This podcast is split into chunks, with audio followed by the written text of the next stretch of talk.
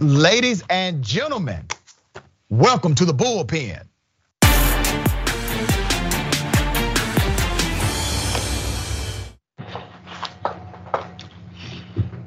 All right, we're gonna change the flavor today. In the bullpen, I do not have a debate guest as normal. I have a dear friend of mine and mentor, president of the Atlanta NAACP, and your day of impact. Anything you purchase from Indisputable, a portion of that goes directly to the Atlanta NAACP. Mr. Richard Rose, chapter president. Good day, sir. Welcome. Good afternoon. How you doing, Dr. Richey? I'm doing quite well, man. Years Good. ago, brother, I remember when you took over the Atlanta branch of the NAACP. This was before I started doing any television broadcasting. And you came on my show. I just wanted to, to size you up, brother. That's all. because uh, normally I would be the guy who would at times support the NAACP. And at other times, I had to put my foot up their rear end. So I decided not to join. I would be supportive, but I told you this, right? I told you first time we met. I said I'm not going to join because I may have to put my foot up your ass one day, right. and it would look awkward if I'm a member of the organization and you respected it. And then I looked at your leadership. I looked at what you did um, for us traveling to other places to fight racism, uh, not only inside of Atlanta, but outside of Atlanta. I saw you engage with the college campuses in Atlanta, especially the HBCUs, like I had never seen before. I saw you take progressive stances as it relates to affordable housing, uh, equal pay for equal work, policies that impact everyday people right here in America. You did all of that, right? And sometimes contrary to some of the movement happening happening nationally. You stood firm. Now, I decided then to join the Atlanta NAACP. And I've been a member ever since, man. So I hope I haven't given you too much trouble while I've been a member under your organization. Man, you've been a great member. we need about 2,000 more just like you who, who are willing to speak out. We'll take the criticism. We try to be on the right side of issues. I think we're pretty successful in that. You know, and it comes from you know, I've been a, I'm really a life member. I joined at the age of 13 in youth council in Memphis.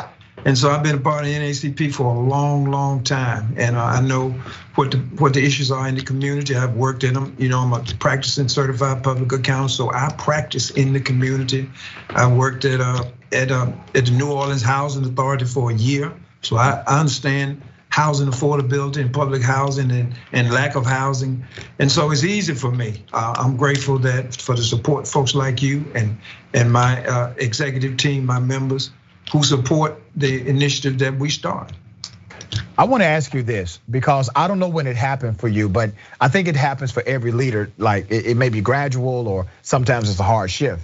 But there was something in your leadership journey that caused you to be different than some others who are either just 100% on the left trying to protect people just because they are left leaning or just because they happen to be Democrats. You decided to be so issues based that at times, based on issues, it put you at odds with Democrats. And some of these Democrats you probably wanted to like or wanted to be connected to because of their um, leadership and status in the community. But you made a decision. When did that start for you? Well, I have to give credit to to my mom and my grandmother where I grew up. You know, my first face-to-face confrontation with racism was at a nine-year-old when I asked my mother if we could go to the zoo on the weekend. Yep. Uh, and she informed me that no, in Memphis, Negroes could not go to the zoo except on Thursday.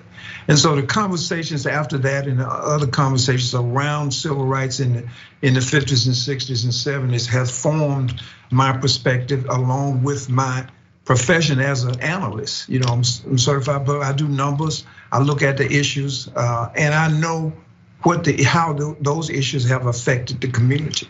So I think I think it's not something that I did. It's something that uh, has evolved uh, from where I came from and, and my HBCU background. Yeah, yeah. So I, I think that's that's that's the real answer. I think it's very important for the viewers to understand how pivotal you were to making sure Georgia had a massive turnout in the midterm elections, uh, in, in the presidential uh, cycle, excuse me. And you have um, worked with a coalition, right? A coalition of individuals, a coalition of groups. Right. Because without that coalition, you don't get Jon Ossoff as a US senator. Right. Without that coalition, you don't get Reverend Dr. Raphael Warnock as a US Senator. Tell those who are watching, because you got a lot of people who watch Indisputable, they want to get involved and they are organizers at heart. They may lack some of the experiential knowledge that you have. Tell us the secret sauce for the massive outreach and get out the vote activity you all were able to lead in Georgia. Well, to me, it was a no-brainer. You know, I'm a student of the movement. I watched Dr. King put together various coalition. His, when you look at the SCLC, SCLC leadership, they had Andrew Young over here, Hosea Williams over there, and so I understood we have to. There's strength in diversity. Uh, I also know that you know we have a, a decent network of NAACP branches around the state but that cannot be all of it. I have had a, and watched us in 2018 not have a very good turnout as different people had silos across. And so I knew that in order for us to be uh, more effective, we had to get all of the people who were working in the field together, not working over each other, but working collectively, collaboratively together. And so we did that with the Prince Hall Masons, the Divine Nine, the People's Agenda, uh, Georgia Stand Up, New Georgia Project, Black Vote Matters. And so we all we talked to each other. We talked about all the things that needs to be done to get this turnout, and I think it was effective. And we will become more effective as time goes on. You know, we've learned this in strategy that while there are some candidates who will still think, okay, we just need to get people out to vote. Well, that's not it. You have to tell them why they're voting. You have to connect the policy to their life and make it plain, make it substantive, make it connect. How are you all able to utilize policy to excite voters to vote in their self-interest? Well, we focus on those policies, and, and we have a chart that says, "Hey, this is the police chief is is uh, appoint, uh, appointed by the mayor, so you have to vote for the mayor. The district attorney, you vote for that. You vote for the judges. You vote for the the, the uh, Congress people. You vote for the legislature. And this chart tells uh, spells out some factor or some element of their life and who uh, directly affects that that part of their life. And so you, we had to uh, get that out to the public. And when we looked at, uh, say for example, the, uh, the, the senators, the runoff on January 5th, we talked about the things that those that that the Senate would vote on that affected their lives: health care, uh, housing, uh, COVID relief, uh, jobs, environment, and, and and we put that to the voters, and it was effective in in bringing people to the polls. You have to make it real. All politics is local, and that means not only is it local, but it's personal. Is that one of the keys that maybe Democrats are missing sometimes, or progressives? Is that we tend to nationalize a movement, but we can make the local argument just as well, and probably the local argument is more impactful. What are your thoughts on that? I think absolutely the local argument is more impactful. And sometimes the Democrats talk beyond people, they talk hmm. above people instead of talking to them about what affects them. I think that's a mistake, and that's a mistake that we're not going to make. Uh, only the grassroots activists are. We are united in that, in talking directly to the voter about the things that affects that voter and his or her family. Years ago, years ago, when uh, Michelle Nunn was running for U.S. Senate, remember that? Yeah. Michelle Nunn was running for U.S. Senate, uh, daughter of Senator Nunn, very popular still in the state of Georgia and really nationally. She was running for the U.S. Senate. All of the Democrats were behind her. I did not really know her platform. Um, I didn't know what she really believed in. I know she hung out in some conservative circles, some Democratic circles. I was I was just really confused. But I got an email. It was leaked to me from her campaign. And the email was a strategy document. And the strategy document had their strategy for various demographics in the state. There was a strategy for the Jewish community. There was a strategy for white women between a certain age demographic. There was a strategy for white males. Like there was a strategy, and there was also strategy for black folk. Now, the strategy for all of the groups except black people involved policy. Hmm. Every strategy was Here's what we're gonna tell them we'll do. Here's how we're gonna vote on this. Here's how we're going to make the policy argument. It was all policy for those groups. And then when it got to black people in Georgia, There was zero policy. It was contact this preacher, contact that influencer, make sure this entertainer is on the campaign. It was all about who could influence black folks to vote rather than a policy that would excite black folks to vote.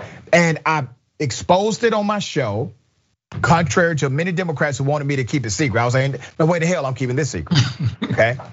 Um, but it showed the reality of what you just said about Democrats have typically talked beyond us and, and not just people, specifically black and brown folks in particular, right? right? right. Because right. they assume, okay, if we get your behind to the polls, you're just gonna vote for us, we don't have to give you anything. Right. Well, that's why people are not excited about typical Democrats anymore. Correct, absolutely. And uh, it's a, uh, it's a, it's a shame because there is much to talk about. People yeah. have needs, uh, and and it's really, you know, when you you study Maslow's theory of a hierarchy. Yeah. For most black people, we at the lower levels. We just want food, we want shelter, we want housing, we want health care, we want the basics in life. You know, and so when you miss those and when you forget about those issues for uh, the people in our community, you are you are discouraging them from the from the ballot, and discouraging them from exercising their right to vote. Yeah, very well said. Um, I'm thankful for your continued leadership.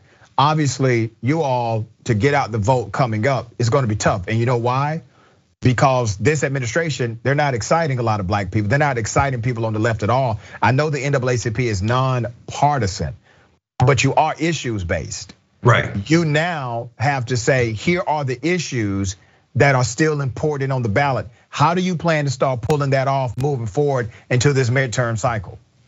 So one of the things we've done, we we partnered with the Georgia Coalition for People's Agenda and commission a survey of voters to really understand. We focus on those low propensity voters, people who don't go often, and ask them what what are their concerns. Why don't they vote? what will make them interested in the vote?